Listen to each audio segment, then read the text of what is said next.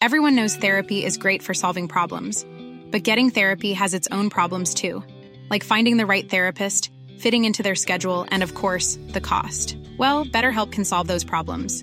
It's totally online and built around your schedule. It's surprisingly affordable too. Connect with a credentialed therapist by phone, video, or online chat, all from the comfort of your home.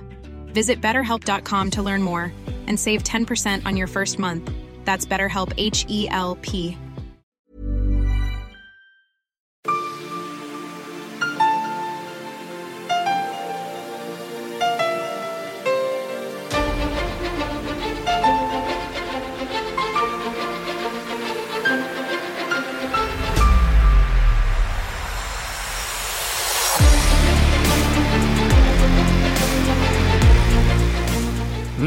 Милитарь-снак – это место, где мы, русские, узнаем информацию. Очень полезно.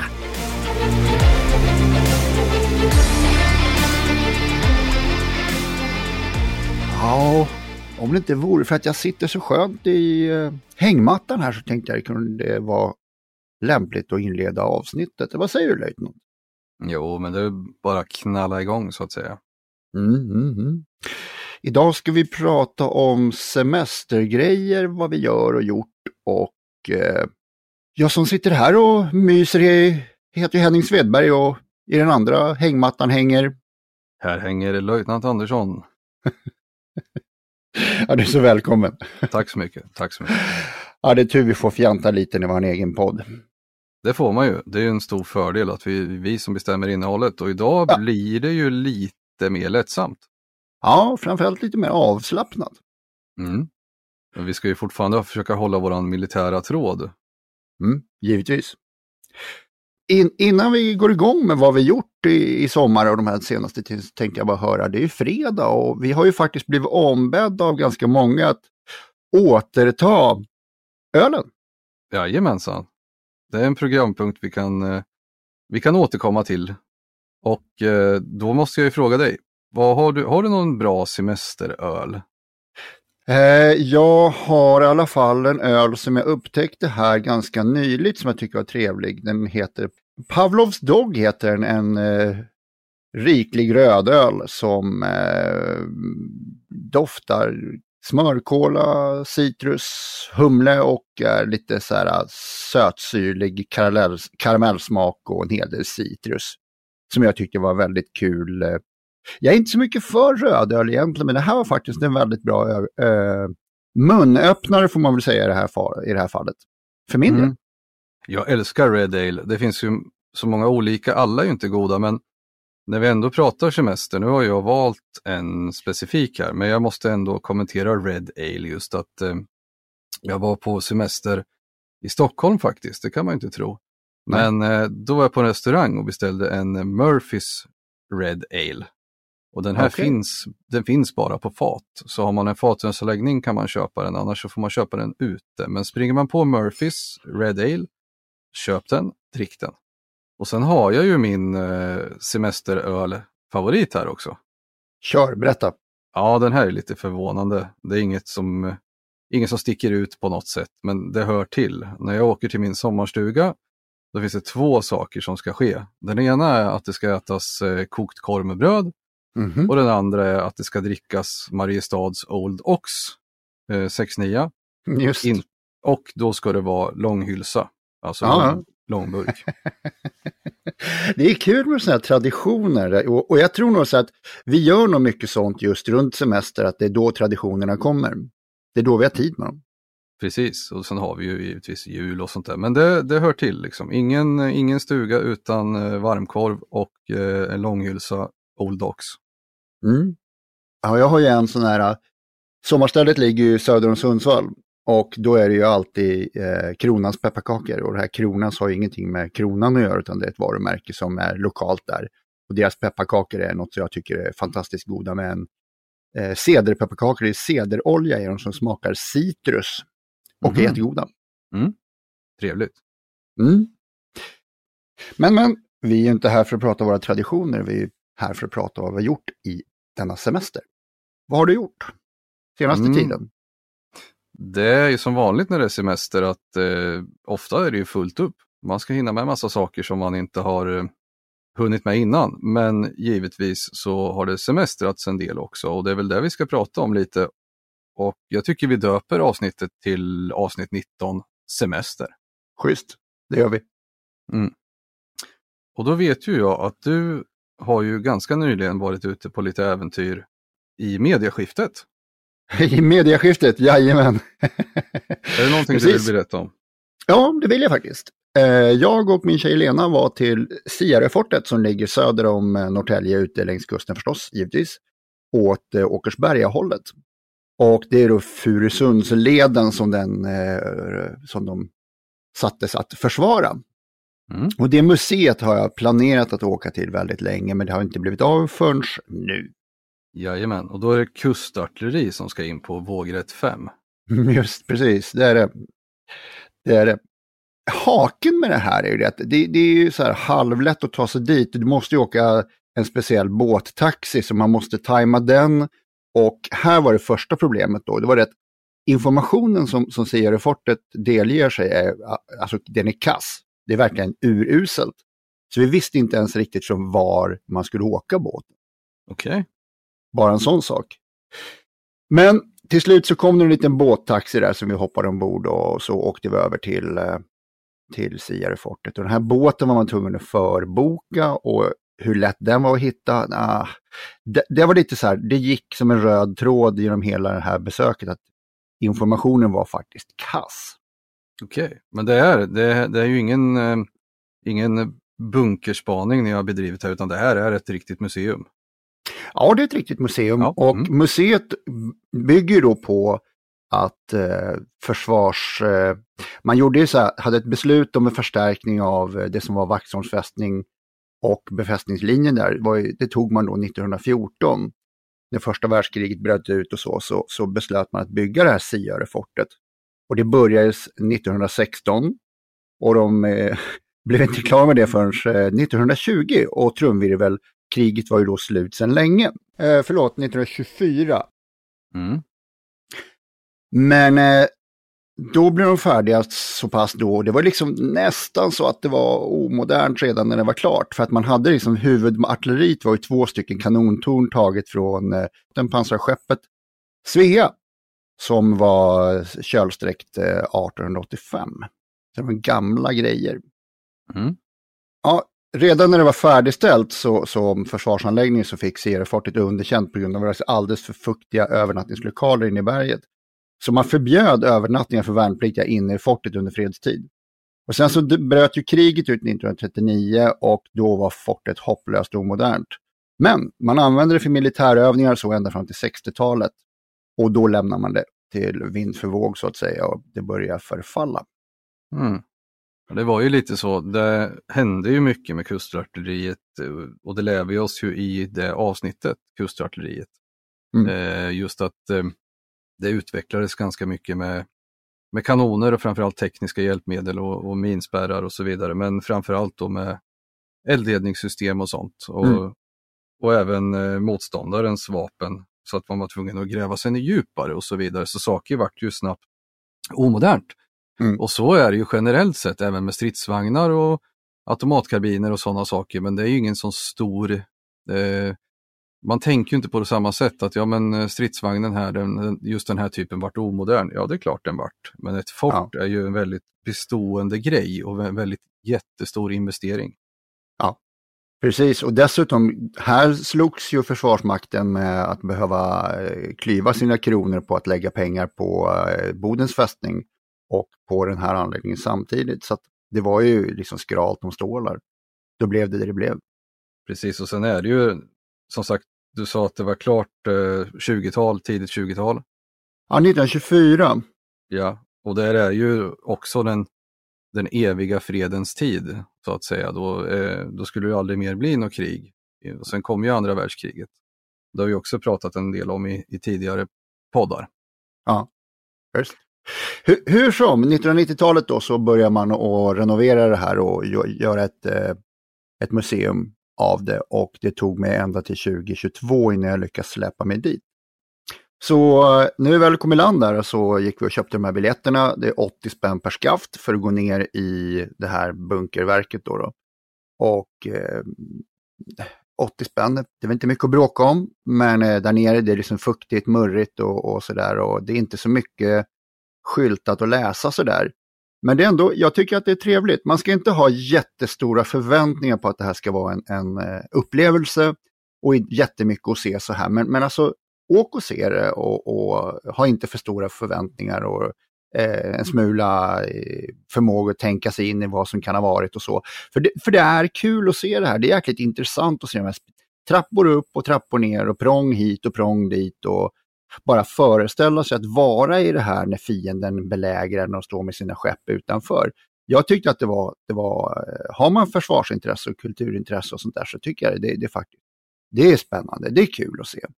Mm, det blir lite blandning mellan ett regelrätt museum där allt är väldigt skyltat och uppmärkt och en eh, sån här eh, exploring-tur där man åker till något som inte är officiellt överhuvudtaget eller i alla fall nedlagt.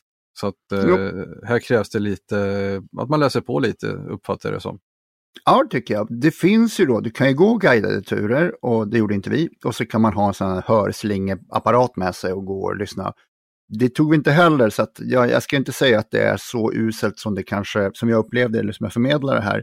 Men eh, det var skyltat, det var lite så halvtaskigt, men i mitt fall, det gjorde ingenting. Vi gick runt där både nere och tittade på allt vi fick titta på några grejer är avspärrade.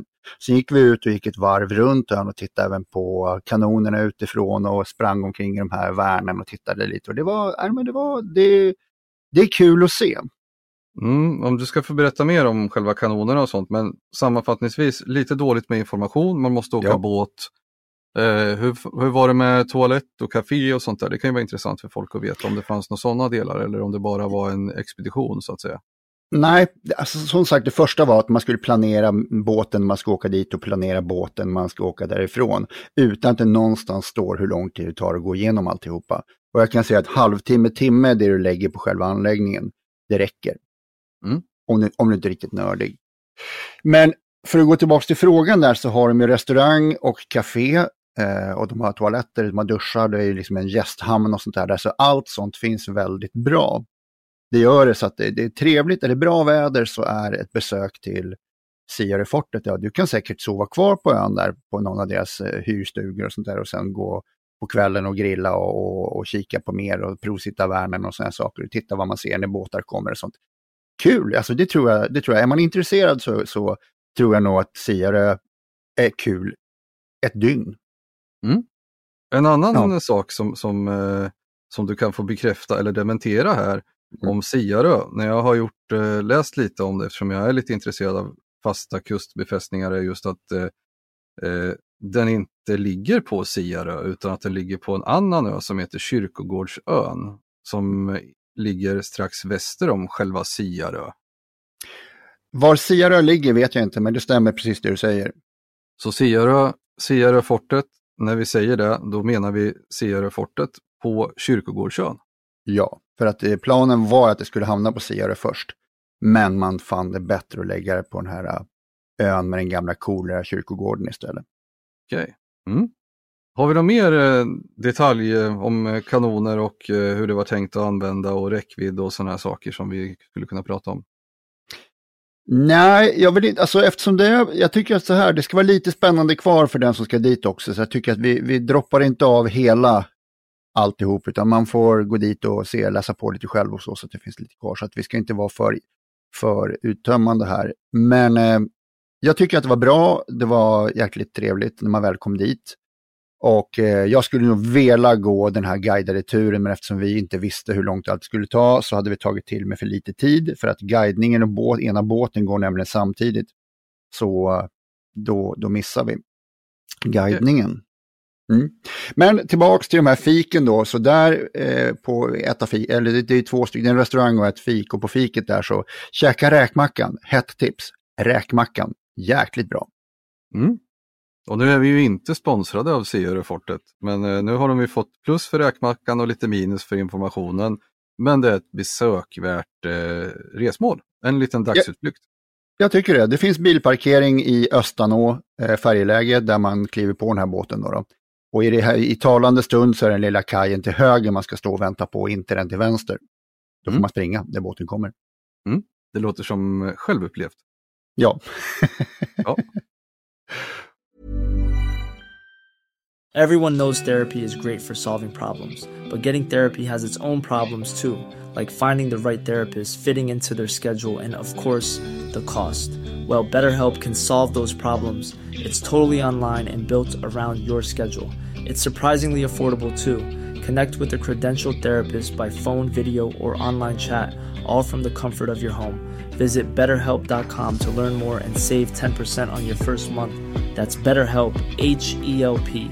Burrow is a furniture company known for timeless design and thoughtful construction and free shipping, and that extends to their outdoor collection. Their outdoor furniture is built to withstand the elements, featuring rust-proof stainless steel hardware, weather-ready teak, and quick-dry foam cushions. For Memorial Day, get 15% off your Burrow purchase at burrow.com slash ACAST and up to 25% off outdoor. That's up to 25% off outdoor furniture at burrow.com slash ACAST. Men du har ju varit iväg på någonting som också var lite militärkulturupplevelseaktigt. Ja, eh, oplanerat kan jag säga. Eller eh, jag besöker de här platserna relativt ofta eh, när vi åker till våran stuga. Mm. Och eh, när vi hamnar i närheten av Eksjö i Småland. Där Ja, finns det. mycket, mycket att se. Och eh, det första jag skulle rekommendera, det finns en mängd olika sådana här eh, skrevor i berget. Och då pratar jag inte om några små sprickor utan rejäla stora sprickor. Det finns flera stycken nere i, i Småland runt höglandet. Mm. Och eh, de, eh, hur det här geologiskt funkar, det kommer jag inte gå in på, men jag tror att det har att göra med istiden och förkastningar och sådana saker. Mm. Eh, men då finns det ett ställe som heter Skurugata. Okej. Och eh, det är då mitt i skogen där så är det som en, eh, en gata uppskuren i berget. Den är ungefär, ja, man får gå en led, men eh, när man kommer fram till själva gatan så är den ungefär 800 meter lång och upp till 35 meter djup. Och så är det lodräta väggar som är ungefär, ja bredden är mellan 7 och 24 meter kan man säga. Okej. Eh, Så man går i ett, ett, som ett uppdraget spår rakt genom berget. Det är inte lätt att gå där. Man behöver ha bra skor och eh, en hyfsat frisk kropp. Men eh, det rekommenderar att man testar och man avslutar med att gå upp på, berget där som heter Skuruhatt. Och där har man en milsvid utsikt. Eh, Svårt att hitta i Sydsverige i övrigt. Det är lite, lite norskt nästan, känslan där. Okej. Och hur är det här militärt? Ja, det är det väl. Jag ska hitta en liten militär eh, anknytning i alla fall. Ryktet och historien förtäljer ju att eh, det fanns mycket oknytt och troll och sådana saker här i, i anslutning till sådana här platser. Och vid något tillfälle så har ju då regementet fått eh, marschera upp till Skurugata och marschera igenom och eh, slagit på trummor och skjutit med musköter med mer för att, att skrämma bort eh, troll och annat. och det verkar funka. Jag träffade inte på eh, varken onda andar eller troll eh, de gångerna jag har varit där. Ja. Men det är inte så att eh, om man inte upplever någonting i sin omgivning, då kanske det är så att man är problemet själv. Mm, så kan det vara. Och då får man passa upp så det inte kommer någon gammal grenadjär och drar av en, en salva. Ja, och när man ändå är i eh, Eksjö eller i anslutning till så tycker jag man ska gå på museet som de har. Till att börja med så är ju Eksjö en jätte, jättetrevlig stad. Det är ju en Mm. gammal militärstad och fortfarande. Ing 2 har vi ju på plats där. Eh, Men de har ju haft regementen sedan innan, I12 bland annat. Och eh, det är en jätte, jättefin och mysig trästad med mycket fik och kaféer och sådana saker. Eh, och ett museum. Mm. Och museet där har en förvånansvärt, eller kanske inte förvånansvärt, det är en militärstad, men de har en, en relativt stor militär del Mm. som är, är intressant då, i och med att eh, det militära är en ganska stor del av stadens historia. Så där re rekommenderar jag, eh, om man bara ska sladda in så kan man gå in och få en militär dos där utan att det för den saken skulle är ett militärmuseum i grunden. Okej. Okay. Mm. Någonting mer som sker i Eksjö, eh, och när det här avsnittet sänds så har det redan inträffat, men det är ju, eh, de har en internationell militärmusiksevent. Och eh, militärmusiksevent kallas oftast för tatto. Och inte, ta, inte tatuering utan tatto, T-A-T-T-O-O. Mm.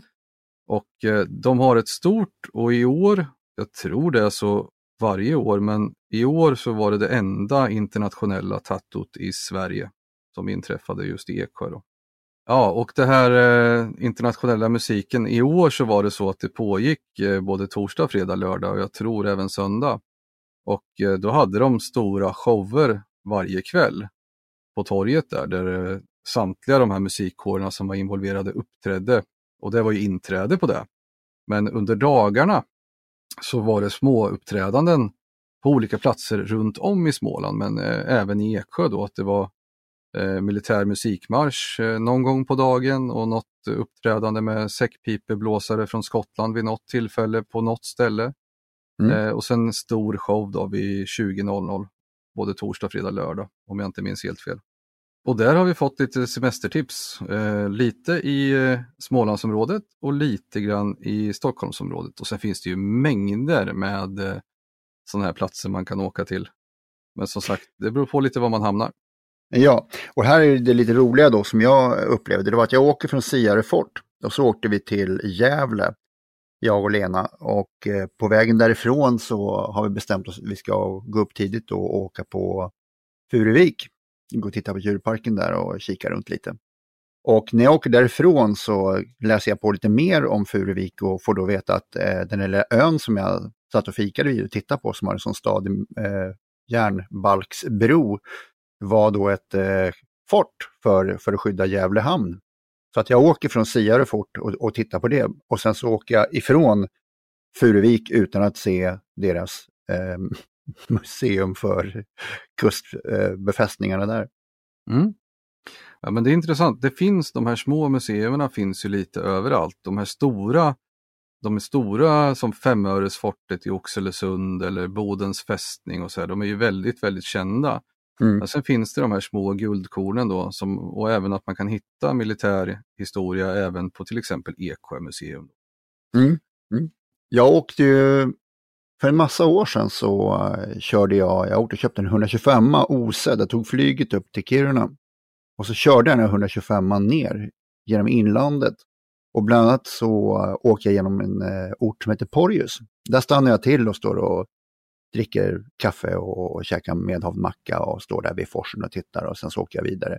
Och samma sak där som med det här fortet nu som låg vid eh, Furusund så får jag reda på att det ligger ett museum där, ett litet friluftsmuseum med en gammal nedskjuten engelsk bombare Lancaster som mm. sköts ner under andra världskriget som jag missade därför att jag inte är påläst när jag kommer till stället jag läser på och ser var jag har varit istället.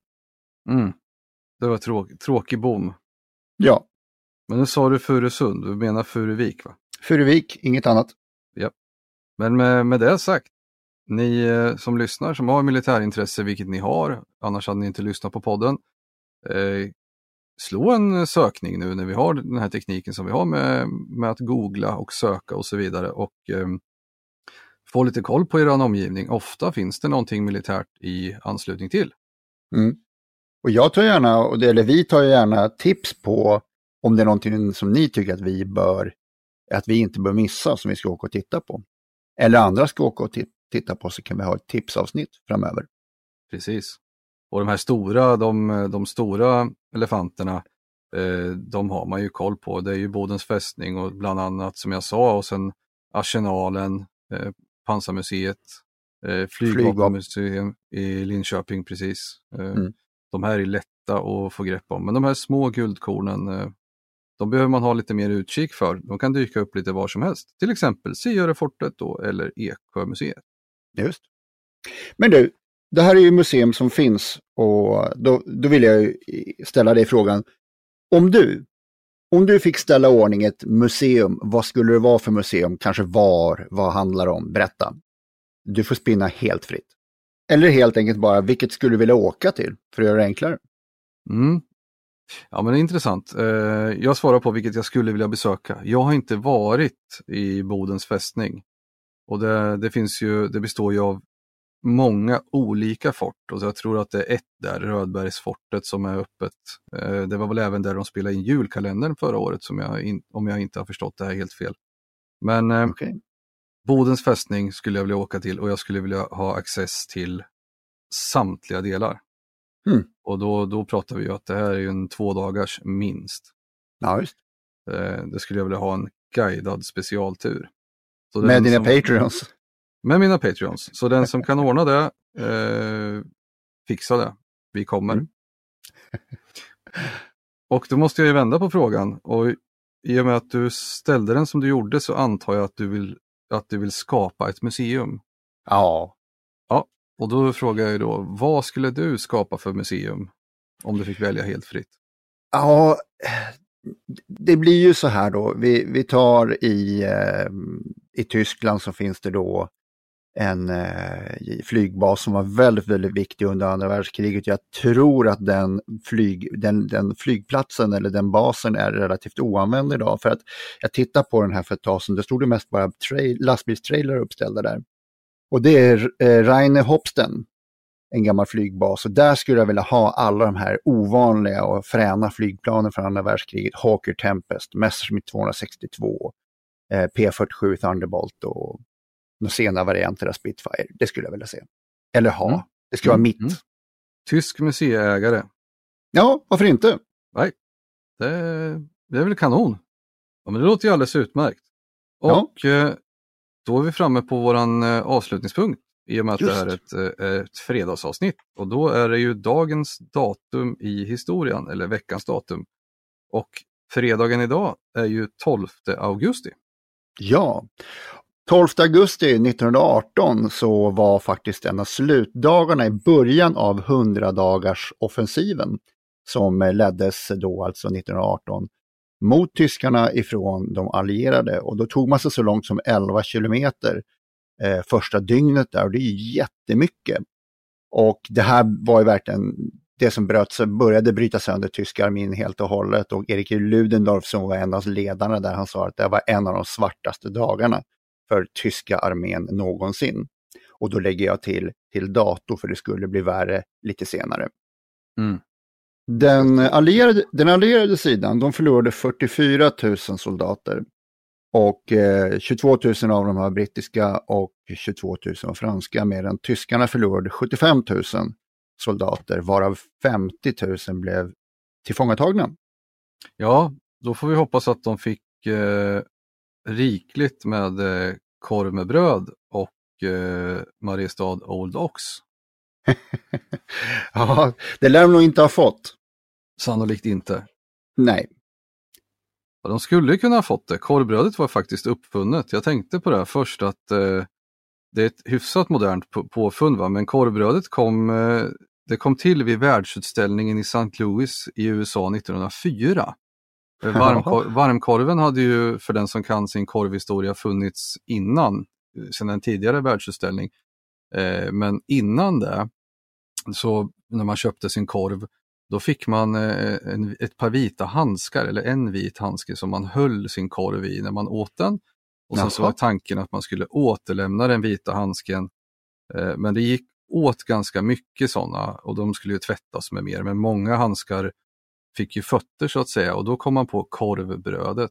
Så inte för att eh, då kan man liksom äta upp handsken. Utan tanken var ju egentligen inte att man behövde bröd utan det var någonting för att hålla i sin korv med. Ja, okej, kul. Så fick ni lite korvhistoria också. Är det lysande? Jajamensan. Ja, men då gör vi så att då uppmuntrar vi våra lyssnare att eh, dra på sig en vit korv och gå ut och grilla lite korv och, och ha en trevlig mysig fredagkväll. Mm. De ska inte dra på sig en vit korv, de ska dra på sig en vit handske. Sa jag så? Mm, så sa du. Men vi, Ja, kan, men- vi kan säga så, men då får, ni, då får vi vara beredda att förklara vad en vit korv är också. ja, det är så när man kör i direktsändning så säger man saker man kanske inte avsåg. Så kan det vara. en, vit, en vit handske, inget annat. En vit, En vit handske. handske. Ja. Yes. Vi har ju fått in lite nya Patreons. Jag tänkte vi skulle hälsa några av dem välkomna. Jajamensan. Så vi brukar ju också nämna att vi rekommenderar människor att bli våra Patreons och det gör vi ju. Gå in på patreon.com slash militarsnack och eh, så får du ta del av alla våra avsnitt vi har släppt. Mm. Och då har vi fått in några nya. Jag tänkte bara ta förnamnen. Så jag tänkte dra de, några av dem som har kommit till och välkomna Mikael, Per, Per, Tobias, Peter och Joel. Ni är så välkomna som patrons och vi är så tacksamma. Jajamensan. Och med det så ska vi väl ta och tacka för denna fredag, löjtnant. Det ska vi göra. Och vi tillönskar en fortsatt trevlig helg för er som faktiskt lyssnade just idag. Mm. Annars får ni ha en trevlig fortsatt vecka. Det får ni ha. Ha det jättebra. Hej hej! Tack så mycket. Hej då, hej då, hej då.